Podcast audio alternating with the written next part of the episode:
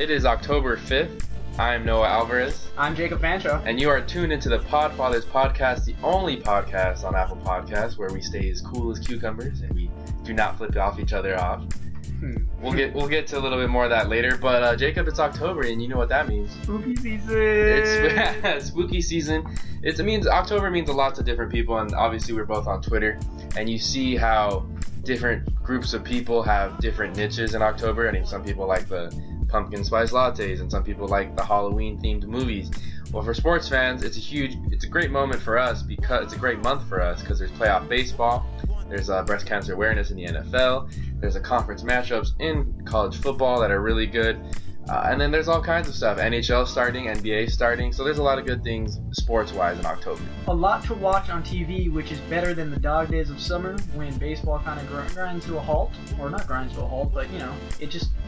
It's you- the only thing. yeah, it's 162 games, okay? It's a long season, and sometimes you can get tired of baseball. So, uh, October, though, provides rarefied air for playoffs of all sorts. And I don't know, it's just an exciting time of the year. I think October for me marked marked a turning point in sports because it's like World Series, and right after the World Series is when the playoff, college football playoff committee starts really getting heating up, and hmm that's when the rankings really start mattering. Mat- to matter. God, I can't talk right now. I'm making up words. And of course, this year uh, USC plays Notre Dame in South Bend, so USC actually plays Notre Dame at the end of November. Yeah. So I'm actually looking forward to that matchup. Is October your favorite month? If not, what is? Actually, you know, my favorite month is December. I like. I'm, I'm a big Christmas fan, but not just for the gifts. I think as I've gotten older, I've learned to just. I love the, the bonding of family and friends, and kind of. I feel like it's gonna sound so cliche, and I'm sure a few of the viewers at home are gonna laugh, but I feel like the world becomes more kind, Yeah. and I feel like Oh, for one month, like I swear, like Yeah. I feel like crime goes down, and well, maybe.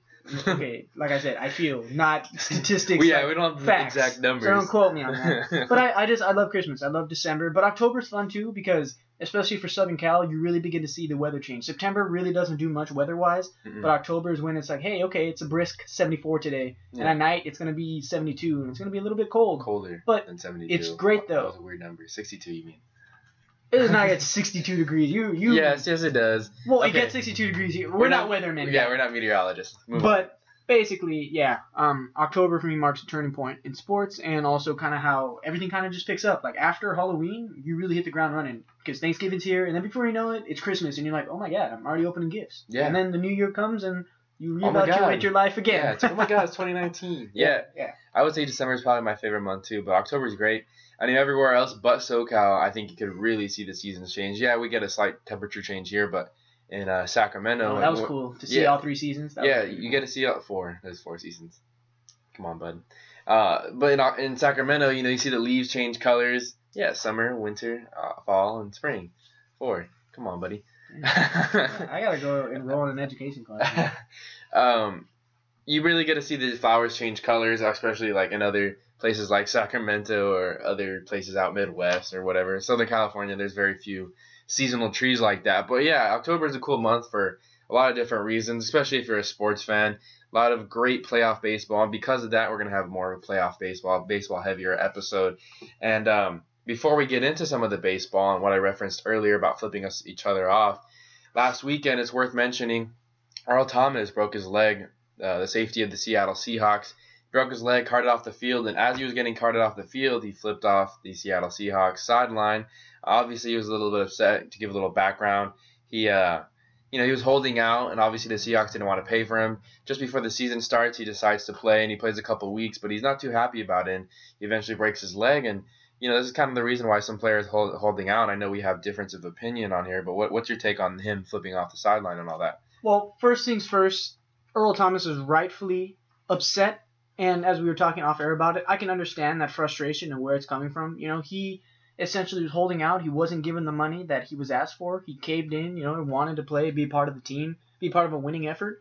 And it's unfortunate that an injury such, such as this has to make us realize the severity of the situation. But as I told you, I'm against holding out because I feel it's selfish to the team and the franchise. And more importantly, I feel it kind of gives players begin to think that they're bigger than the game.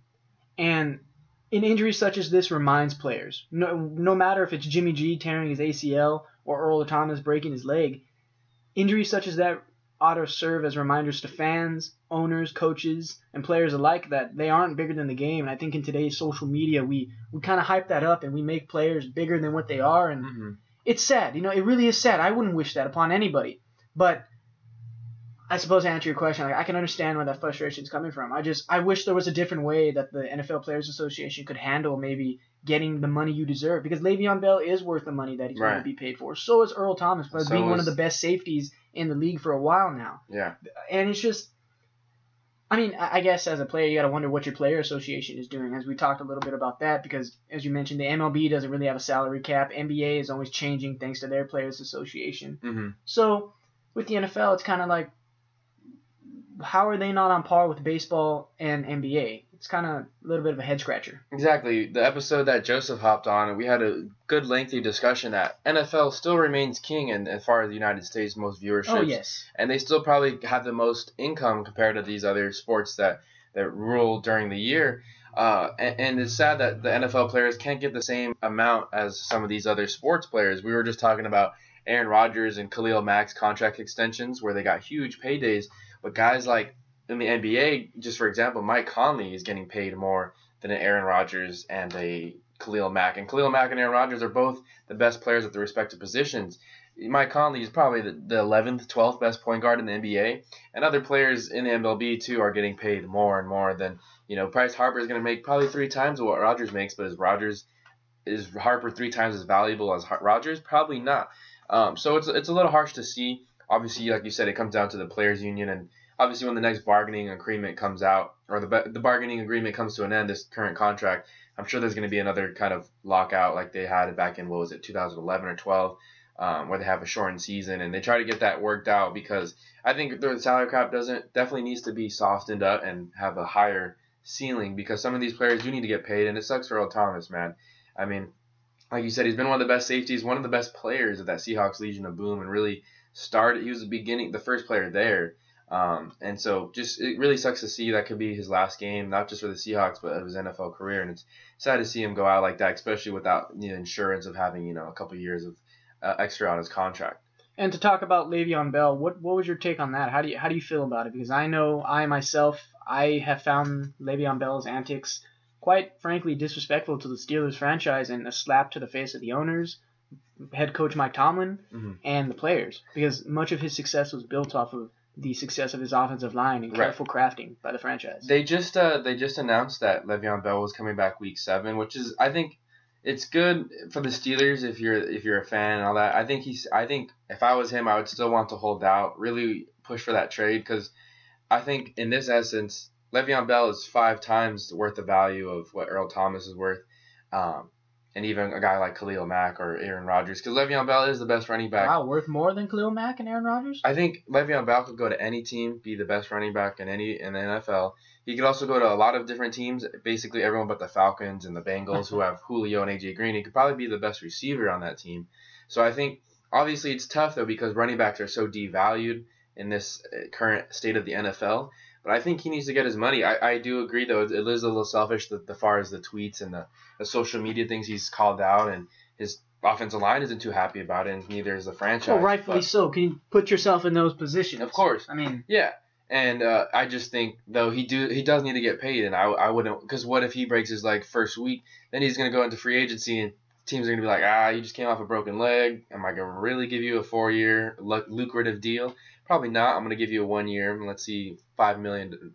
Five million a year, which is still a good contract to us, but to him, I mean, it's it's different. You know, if you're, it's a different state of the NFL, obviously. they they've become accustomed to making a certain amount of money to their skill set. So Mhm. yeah, in a way, I can I can imagine Le'Veon Bell going, "You're gonna give me five million for one year or two years? Mhm. Get to skipping." I, I think I'd imagine he'd say other things, but Yes. keep it PG. Yeah. And um, yeah, so it's unfortunate, but I think uh, we both agree that it's going to start with the Players Association for the NFL, and uh, they kind of got to get that together. There's no reason why the NFL shouldn't be their players shouldn't be on par with some of the highest other highest paid athletes in other sports in other well. sports, exactly. Moving on to baseball and playoffs, and that just kicked off. It was a wild end to this regular season. We had to have two 163rd games to, divide, uh, to, divi- uh, to decide the NL Central and NL West winners. Um, the Rockies came, or excuse me, the uh, Dodgers came out on top of the Rockies for the NL West, and then the Brewers came out on top of the Cubs for the NL Central. The Cubs and the Rockies played in a one-game wild card, and the Rockies came out victorious two to one. Um, something that kind of went unscathed and wasn't talked about as much by the media. Maybe it's because the media doesn't like to rip on the Cubs for some reason, but the Cubs had 22 innings at home and two, you know, must-win games basically to two games at home at Wrigley Field, and they could only muster up what three runs, and they lost both games. They they faced great pitching. I mean, that's the Rockies threw their ace, Kyle Freeland. Yes. And he, for the most part, I'd say pitched well. I mean, they jumped on Lester early, and that proved to be uh, an anomaly because Lester following that first Lester following that first inning was pretty much untouchable. Nine strikeouts through, I believe, seven seven innings pitched. The Rockies took advantage of the Cubs, and I think the Cubs went into that game kind of assuming they were going to win because it was at Wrigley. But I'll tell you this, that game should have never even gone to extra innings. I think the Rockies, I think Bud Black is kind of a poor manager, or he's shown his poor managerial skills, and it's kind of like a bit of a head scratcher, you know. And I think Milwaukee is probably going to run through him personally. Yeah. So, but to touch upon the Cubs, yes, terrible offensive efficiency. Left a lot of guys on bases. Defensively, they were there. They didn't make a lot of mistakes, but offensively, they just could not put a run across the plate until the Rockies began shooting themselves in the foot. Yeah, the the Cubs had the I think they scored the second most runs, the fourth most runs during this season. So for a, a team that had home field advantage in those two playoff games, or essentially one was a playoff game and the other was the uh, for the MLB Central, uh, NL Central. Um, for them to only score that many runs in, in that short amount of time span, 22 innings, I think it's a it's definitely a poor offensive effort. You have guys like Kris Bryant, Javi Baez, Willson Contreras, a very talented offensive lineup, and they just weren't able to do it. And I think it's it's a huge ch- choke job. Um, it's not to speak on any of their managers or the. The pitching was great. I think if you only allow one inning through nine innings or one run through nine innings, I mean your offense should be able to help you out more than that. Yes, I do agree, and I think also the Cubs were kind of stymied at the fact that they didn't have Addison Russell, Yeah. who currently, well, he was under investigation. The Mhm. jurisdiction or the ruling For has been passed. violence, yeah, He's gonna miss 40 games uh, next season, which I'm sure will hurt the Cubs because, I'm sure it was a huge distraction for them though. well, absolutely too. And it's just, I felt that the Cubs had assumed that the NL Central was locked down for a while. So when they actually got in a dogfight, the Brewers had been on a, you know, uh, a go get 'em mentality. Like, hey, we weren't supposed to be here. We've clawed back up to get there, and then to win it on Wrigley Field. It's just kind of, I think the Cubs just got demoralized. Yeah, And then when the Rockies came in and slapped Lester around early on to take an early one-run lead, again another demoralizing, uh, like knife to the heart for the Cubs. And then of course, like I said, the Rockies, a lot of their errors kind of brought the Cubs back into this game or back into the game. But ultimately, yeah, that's if you're Joe Maddon or if you're anybody like a beat writer that follows the Cubs, yeah, that's unacceptable. 22 innings, and it's you you can't plate more than one run. I mean that's Mhm. the issue is either stemming from managerial issues or players issues. But Right. I mean, I suppose they have all of off season, unfortunately. To uh, well, Think not about that. unfortunate. I'm gotta say I was happy to see the Cubs uh, for us, yes. get bounced. Moving on to the AL side of things, there was no play-in games, and obviously the wild card game was Wednesday night. The Oakland A's faced the Yankees. The Yankees really showed the, the power of that lineup. Uh, Judge, Stanton, uh, and Judge and Stanton both went deep.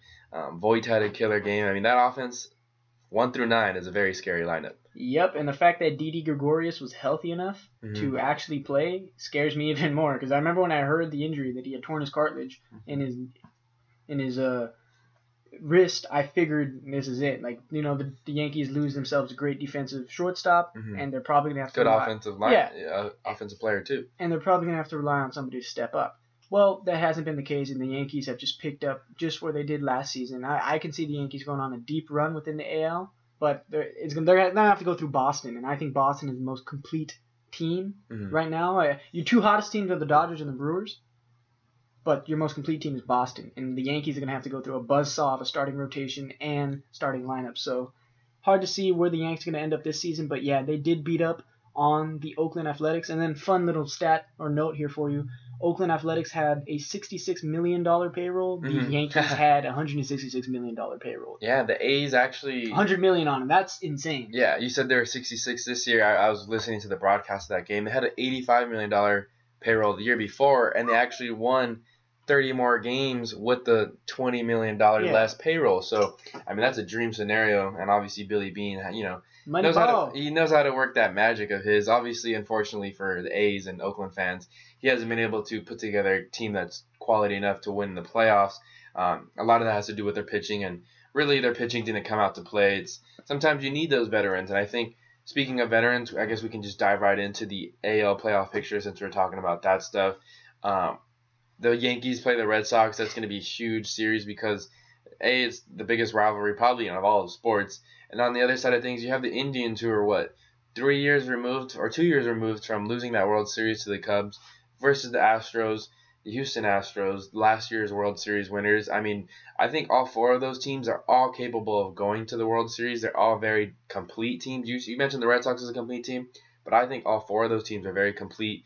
Um, some are obviously better than others, but those are very four good teams. Who do you got uh, coming out? Ooh, okay. Well, I'll preface this with saying I want to see a Boston Dodger World Series because one of my favorite non-Dodger players is Mookie Betts, and I just would love to see him ball out in the World Series. Put him put him down in history books as like Mookie Betts. That's a name that needs to go down in the history books and a great World Series performance. But all jokes aside, though, you are right. The AL, unlike the NL, because I just don't foresee the Braves and the Rockies really putting up much fight for the Dodgers and Brewers respectively. And I, in fact, I'm foreseeing a sweep for both series. But for the AL, I do not foresee that. I foresee the Yankees and Red Sox going five. I have obviously the Red Sox moving on. And then for Cleveland and Houston, you know what? I feel that the Astros are going to do it again and get to the ALCS. And this time, I think Boston ought to beat them. Last year, Houston beat Boston in the AL Divisional Series, but this year I think Boston gets their revenge. And I think it just comes down to their lineup. I think Boston has a much more hotter lineup. You know, JD Martinez has been doing exceedingly well. Mookie Betts exceedingly well. Jackie Bradley Jr. has been complimenting those power hitters. Xander Bogaerts, all those Yes. guys, one through nine, they're very dangerous. Sandy Leon surprisingly has been an okay, consistent hitting catcher. Mhm. It's just overall, it's hard to find an issue with this Red Sox team, but much of the same for the AL too. You know, Yeah. I'm not to discredit you. You're absolutely right. The tribe scares me. They have a buzzsaw of a starting rotation too. To go back to Kluber, uh, Carrasco, Carrasco, Clevinger. Clevinger, and Bauer. Yeah. I mean, I wouldn't want it. I wouldn't want. I think they're the first team to ever have four pitchers with over four starters with over 200 strikeouts in a season. I mean, they're Wow, they that's, have- that's ridiculous. one through four. They're as solid as they come, and we've always said that about the Indians. They have if their starting rotation can stay healthy. I mean, they are dangerous. No, and then one of the best third basemen right now, I'd argue in the league with Jose Ramirez. yeah, So and Francisco Lindor. They Yeah, have a very right, scary yeah, team. Frankie. So it's kind of yeah. Uh, for me, I got the Yankees upsetting the Red Sox, largely in fact because you mentioned the Red Sox don't have a, a problem in their team. Their one problem, their slight problem that they do have is their bullpen. They really didn't do a lot to invest in it. The Yankees made moves to invest their bullpen. The the Indians made moves to bolster their bullpen, and even the Astros made moves to bolster their bullpen. But the Red Sox weren't able to do so. Joe Kelly's kind of been inconsistent. The closer, Craig Kimbrel, has Hmm. been lights out, but everyone before him is kind of like, eh, you know, you're expecting Chris Sale to go eight or maybe seven in a third or, or so much. And I have to expect all your guys to do that now, from Price to uh, whoever else they decide to start, whether it's Eduardo Rodriguez or somebody else that we Nathan Eovaldi. Nathan Eovaldi, exactly. So I think the bullpen is really going to favor in the hand of the Yankees, and I think the Yankees are going to move on. They both have scary lineups. Starting pitching is probably even. Um, oh, well, you give Red Sox a slight advantage, but last year we saw Chris Sale get torched by the Astros, and obviously the Astros last year had a scary lineup, but I think the Yankees lineup is just as scary. I think when it comes down to it, postseason pitching is not as good as it is in the regular season. The hitting obviously gets better, um, Hmm, and that's an have interesting take. Okay, I've always thought it was the opposite way around. and I think, well, and I, I think the bullpens have to get better. Yes. I mean, I think the reason why the Rockies were able to come out in that game is because they had the better bullpen than the Cubs. Um, and the reason why the, the Yankees won that game, obviously their starter dominated for four innings, but they had a lights out bullpen from Robertson um, to Chapman to Betances. I mean, sheesh. To, they even threw Britton and Britton was lights out for a while too. Can we t- can we touch on the NL?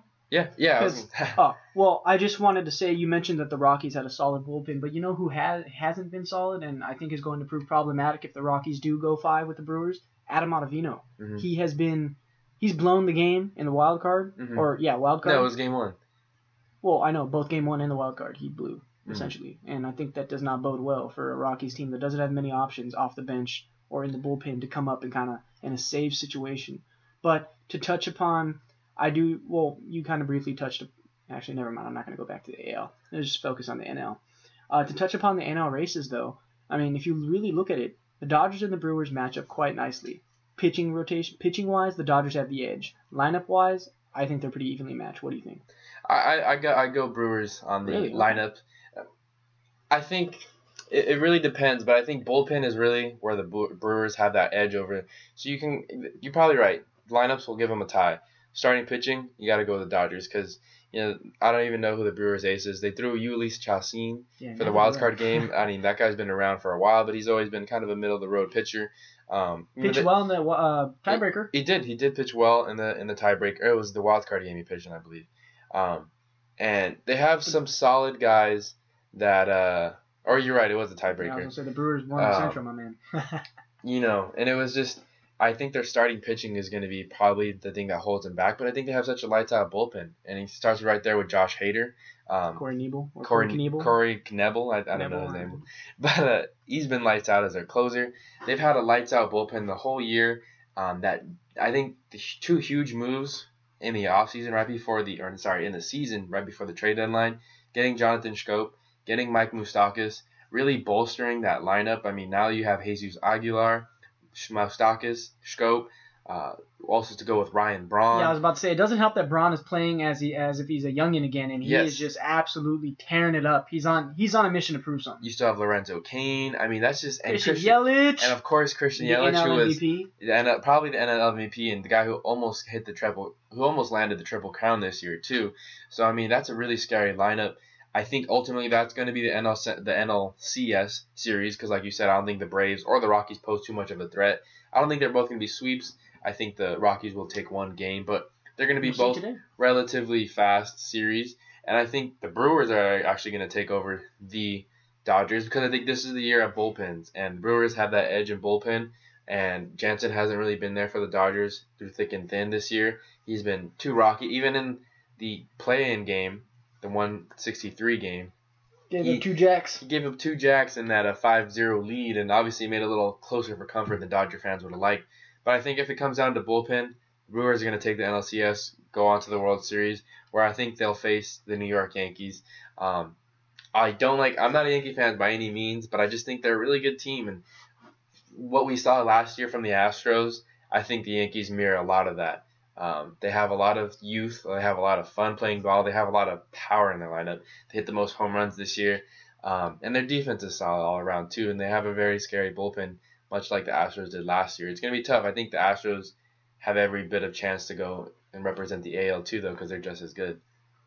Well, now that we've discussed the playing field and the brackets, I think to shake up. Let's talk awards. Who do you have for the NL MVP? My vote is Christian Yelich. Oh yeah, we just talked about him, and he's he had a season to remember forever. I mean, that was a crazy good season, especially for a guy that was traded from the Marlins for not very much.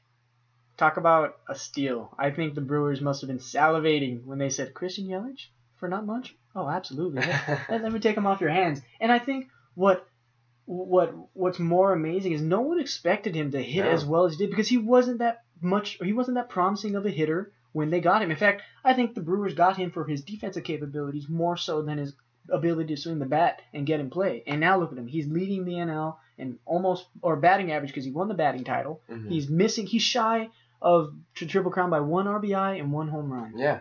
Last, I think the past seasons he was a very good contact hitter, but you never saw the power numbers from Yelich. Now This year he brought the power numbers, and it's not like Milwaukee's a super friendly ballpark for hitters.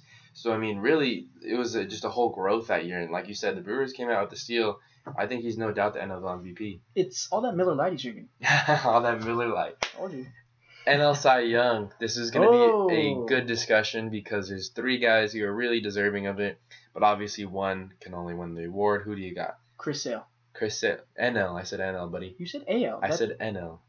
I could have sworn I heard AL. I promise you. If we replay this, but I said NL. NL. eh, oh my god. Okay, NL Cy Young. See this. I'm gonna pose this question to you, and but I'm gonna answer. But I'm I just just asking who you think is going to win. well, it's a, this is an important part of the discussion. Do you value wins or Well, do you value ERA? Yeah, neither of us are voters, but it's gonna come. That's gonna affect on who you feel is going to win. My vote is Degrom. Yeah. I think what he did a criminal, criminal ERA, 1.85 or 9, to be on a. He had 27 consecutive quality starts, an MLB record this season, co- accompanied by 200 plus strikeouts in a losing team. That's absolutely ridiculous. And if he doesn't win, DeGrom will join a very ever long growing list of pitchers who have pitched essentially criminal ERAs and led the league in strikeouts, but were on bad teams. Yes. So I asked you what you value wins because the voters are probably may or may not give Scherzer the nod just because of the win department. Scherzer blanks him, Mhm. beats him by a mile with 17 wins on the season. But I just I think if you put in context of what DeGrom has done with the New York Mets and how he's basically had 27 plus starts of one hit, one run ball. I mean that's just ridiculous. I mean I'd challenge any pitcher to Yeah, do kinda- what he did. Yeah. I, I totally agree with you. I was kind of be I was kind of upset because it looked like you were leaning towards somebody else, but oh no, DeGrom. no, I, I definitely think Degrom wins it too. He almost a whole point lower in ERA Yep, than Max Scherzer, and Whip. then Aaron Nola. Whip is really good too, and it's really just it, it's unfortunate if he doesn't win just because he was on a shitty New York Mets team that really couldn't score. I mean, there was games where he'd only give up one run, but the Mets couldn't score any runs, and he would lose one to zero. He'd get a no decision because he would pitch seven shutout innings, and his team couldn't score any runs in that inning as well. That's got to be So- the worst to get a no decision and go out and have eight Ks, 12 Ks. But to have a 185 ERA, that's that's almost I mean that's unheard of, and I think that's a historical season. He deserves the NL Cy Young. It'll be interesting to see if he gets it because Max Scherzer and the name. He had 300 strikeouts. Aaron Nola is a guy who's also up there who had a lot more wins. Um, but I think Degrom definitely deserves it. Moving over to the AL, uh, there's a couple guys two in mind, and I you already leaked out who you think, so I'll just uh, take the reins on it.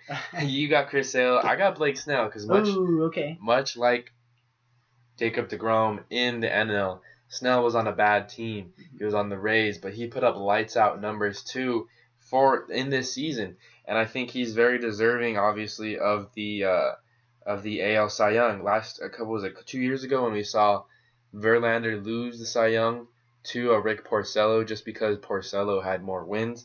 I, that shouldn't be the case this year because uh, Blake Snell and both Jacob DeGrom had crazy good years. I'm gonna pull up the Blake Snell stats right now. Well, as as you do that, I'm just to talk a little bit about how I can understand why the writers who who are voting, the voters for Cy Young, would put more value Mhm. in pitchers' wins because a 20 win pitcher is is which he crossed that Yes, plateau. He had 21 wins Yes. this season, which it's.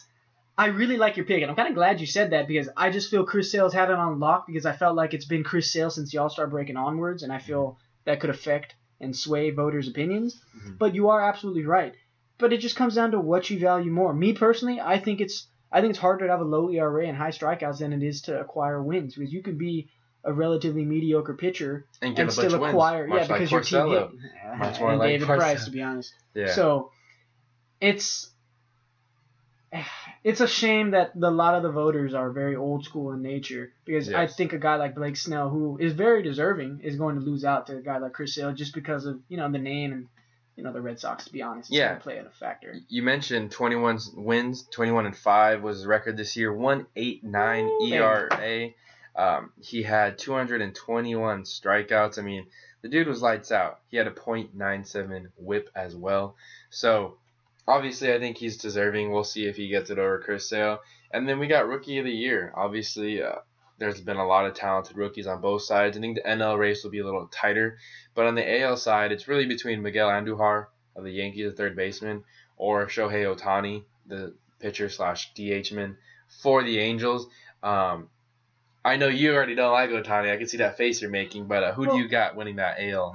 Well, see, okay, it's not that I don't like Ohtani. It's just that, man, the guy spent half of the season injured. Like, how how can you justify that if he wins? Yes, okay, he did a feat that hadn't been done in a while. Okay, you know what? Hats off to the man. But the experiment failed. The Angels have come out and said he will not be pitching next season. Because you know what? The reality of the matter is, a modern day baseball player cannot pitch and cannot field and hit at the same time. So I'm sorry, but the Ohtani experience is over, thankfully. You But- you mentioned that he was out for a lot of time, and he was. He did play 104 games still. He still hit 200, 285. He did knock out 22 home runs. I think he was a very capable hitter in a short amount of time span. I mean, uh, Well, in 326 at bats, that's kind of a, a big. It's a small sample size, but he still had and like a whole season regular season numbers. well, that's just it. I think not a lot of people had film on him, and I know I sound like such a, I don't know what I sound like, but I know it's not good to people with like, oh, he didn't have film, you know, you're one of those people. But it's true. I mean, just look at, look at last year. Look at guys like Cody Bellinger. Not many people had film. He broke out, won the, he was unanimous NL Rookie of the Year, or yeah, NL Rookie of the Year. And then look at this year. He's in a sophomore slump. You know, I, I think next year, if I'll tell you this, mark my words right now on this show, if Ohtani can hit as well as he's done in this small sample size, if not better next season, then I will consider him legitimate as a hitter because then they'll Well, have time to. or- and we're not talking about legitimacy. We're just talking about who wins the AL Rookie of the Year. Well, yes, this goes in ties. Do you it. think Andujar has enough on his skill set and on his level and I'll give you one better. I think- resume? I think it's Gla- um, Gleyber Torres. I You think Gleyber Torres? Okay. I think Gleyber Torres wins it. And what a what a disgusting um, what a disgusting abundance of talent the Yankees have They Yeah. have two players on the Rookie of the Year award watch. And as for the NL, it's between Jack Flaherty, Walker Buehler, Ronald Acuna. I mean, that's uh, who do I have for the NL? It's hard to it's hard to not like Walker Buehler, and that's not even because he's a Dodger. I mean, look what he's look at his ERA he's posted since the All Star break. Yeah. Or in September, like a 1.89. He's been up there with you some Cy Young candidates. So I'd have to say Rookie of the Year goes to Buehler. I think it goes to Ronald Acuna just because he's been such a, a staple of that Braves offense. Um, You should vote against that- me, huh? at that leadoff position, yeah, I am because I hate the Dodgers.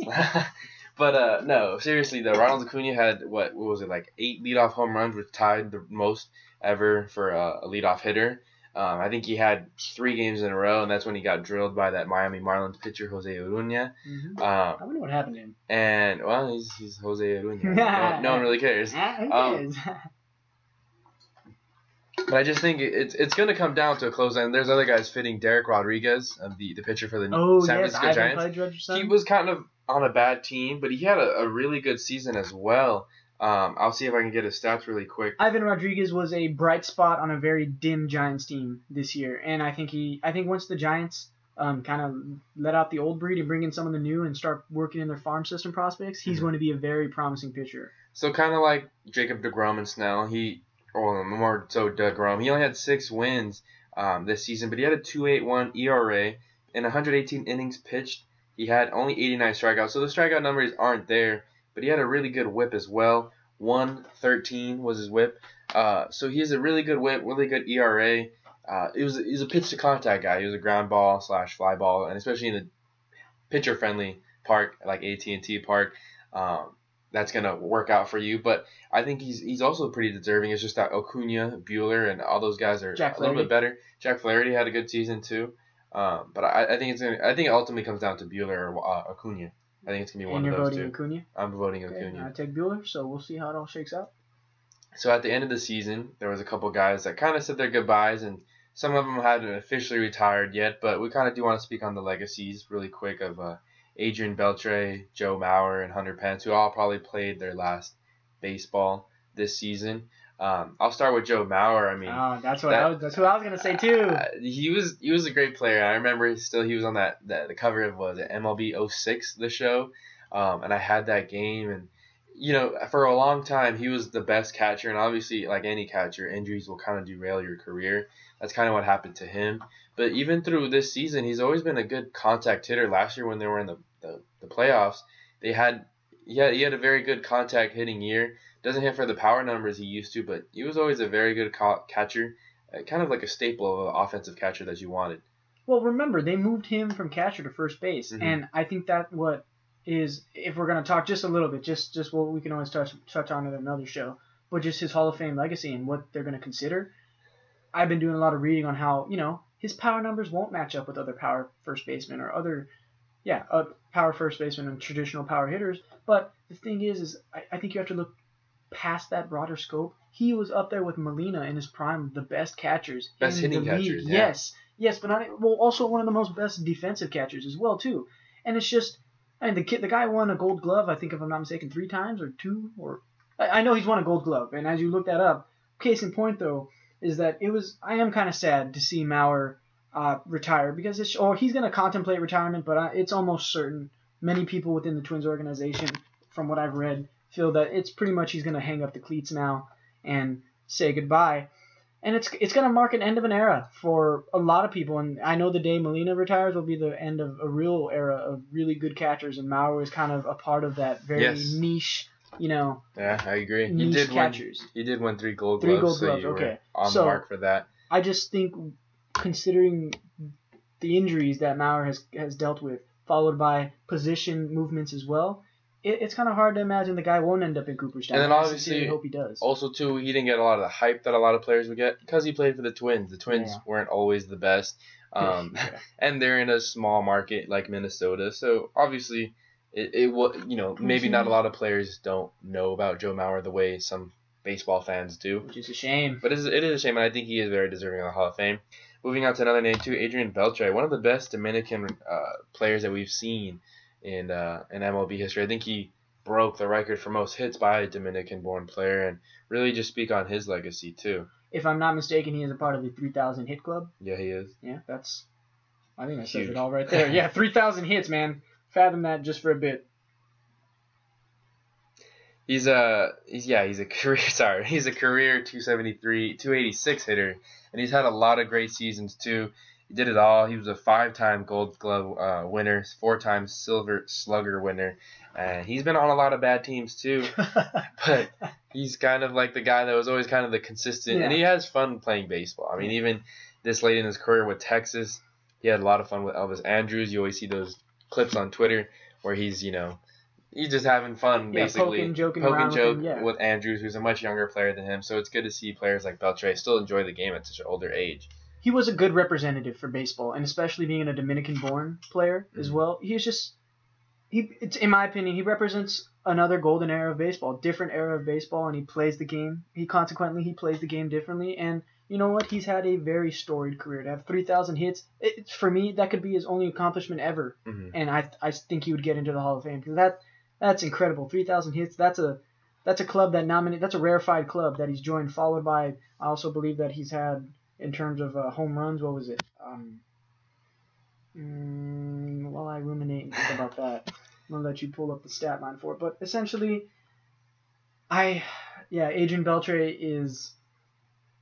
Thank you for all the memories. Yes, I suppose to say. I'll, four yeah, hundred I'll leave it at that. seventy-seven home runs.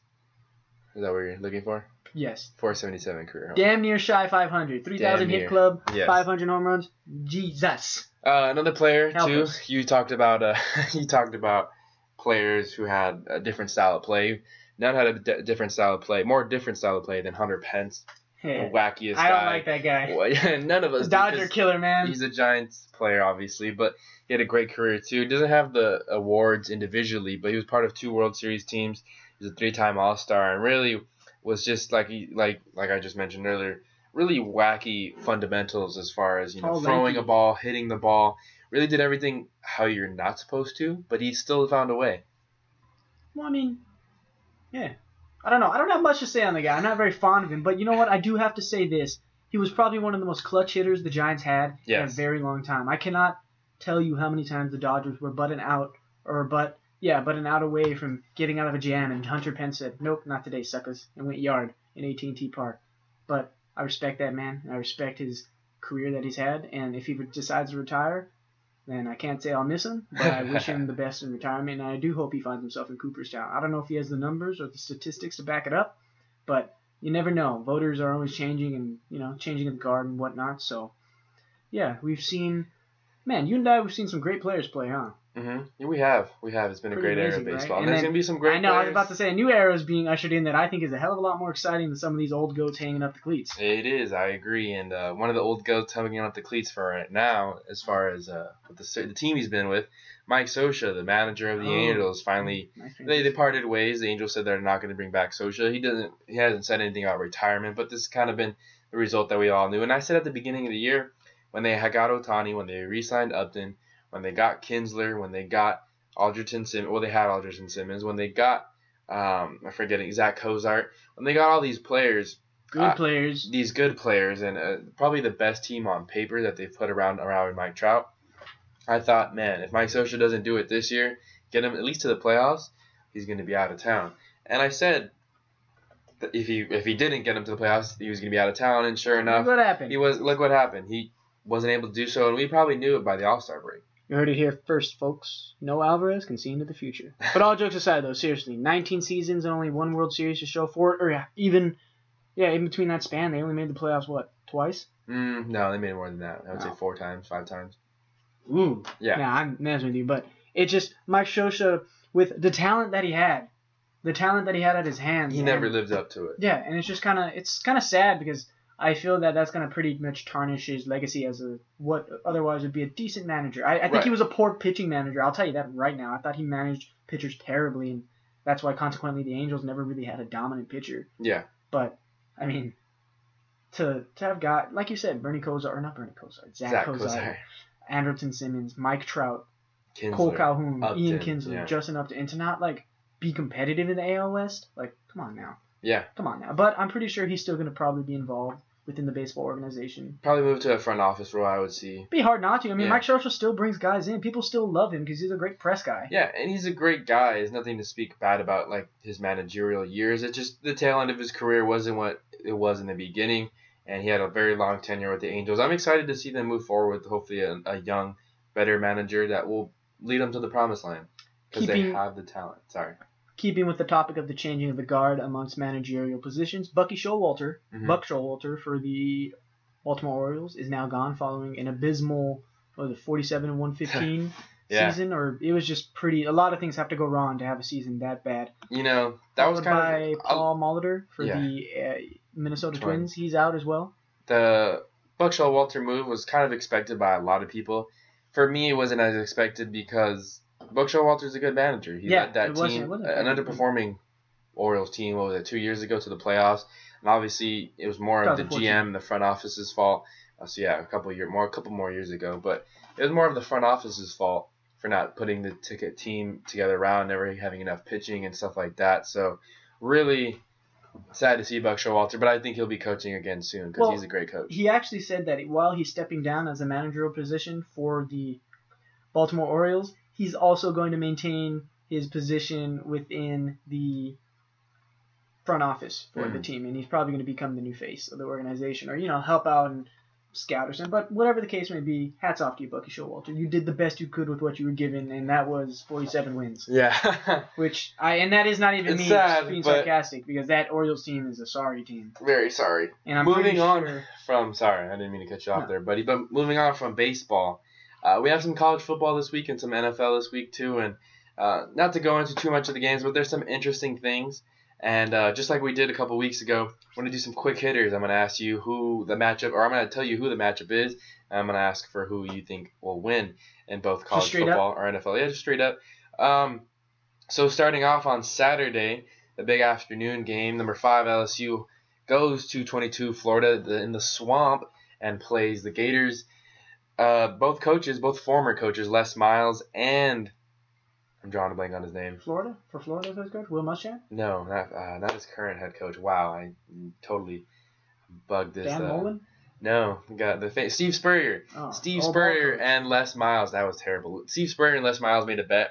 If the Gators were to win, Les Miles has to wear Spurrier's visor. Gross. And uh, if the Tigers win, Steve Spurrier has to eat some grass. Oh, I was So, gonna say I hope so. do you think who do you think wins that game, Florida or LSU? Oh, dude, it's clearly Florida. Come on now. No, all jokes aside, LSU's LSU this year appears to be the real deal. Joe Burrow has been a quarterback that we saw from game one grow, and he's only gotten stronger, better, faster, and smarter in his playmaking decisions. And Florida, to be quite frank with you, I don't even know why they're ranked. I think it's because they're coming off of an upset of Mississippi State, and you know how the AP poll loves to cater to the SEC. So yeah, that's my honest opinion on that matter. And plus, that back that you guys got in the backfield should absolutely have a game day or have himself a game. So morning game, big rivalry game here in the Big 12. Number 19 Texas goes to 7 Oklahoma. Who do you have winning that game? Boomer Sooner. Boomers. Boomer Sooner. Kyler Murray, right? I believe their quarterback. Yeah, he's gonna drop like five touchdowns. And I hope, for the love of God, Sam Ehlinger can stop being praised as the next Heisman quarterback, Colt McCoy, because he's not. USC just made him look good. So 13 ranked Kentucky. Kentucky's 5 and 0 for the first time I want to say in uh, more than almost two decades. They go to Texas A&M. Jimbo Fisher's team. Does Jimbo Fisher have another upset in him? No, I think Kentucky is all in with what they brought up in that program, and the Kentucky, Kentucky Wildcats might actually be something to worry about in the SEC East. I mean, Georgia's going to beat them down, but until that matchup happens, Kentucky, keep it up. The primetime game on ABC Saturday night. Notre Dame, number six in the country, against at or in Virginia Tech, the 24 ranked team in the country. Yeah. Who do you have winning that game? What? It's not Sac State and State? What? No. Primetime game, I Notre Dame. It's uh, at this point now Notre Dame's schedule is so I don't want to say padded, but at this point like really who really stands in their way but them. We we've seen this so many times with an Irish team. So I'm gonna give the Irish the benefit of a doubt again. I hope I'm not made to be a fool. The Irish have done that to me many times. Yeah. But I just don't think. And plus, I'll, I'll tell you this right now, and we'll we'll move on. The Hokies lost to Old Dominion University in Norfolk, Virginia. Mm-hmm. Sit on that, ponder that, and then realize Virginia Tech does not deserve to be ranked again for the rest of the season. Notre Dame big too. And does Stanford have any trouble hosting Utah this weekend in the Pac-12 after dark game? Potentially, yes, and I'm going to give Utah the upset. You're going to give Utah the upset. Moving on to the NFL, we have some quality matchups too. Uh, morning game, Jacksonville at Kansas City. A lot of trash talk already between Jalen Ramsey and Tyreek Hill. Who do you got winning that game? Kansas City. Tyreek Hill's performance on Monday Night Football against the Broncos proved to me that he's one of the superior running backs in the league. And you know what? Patrick Mahomes is a dual threat quarterback that's going to open up the run game for Tyreek Hill.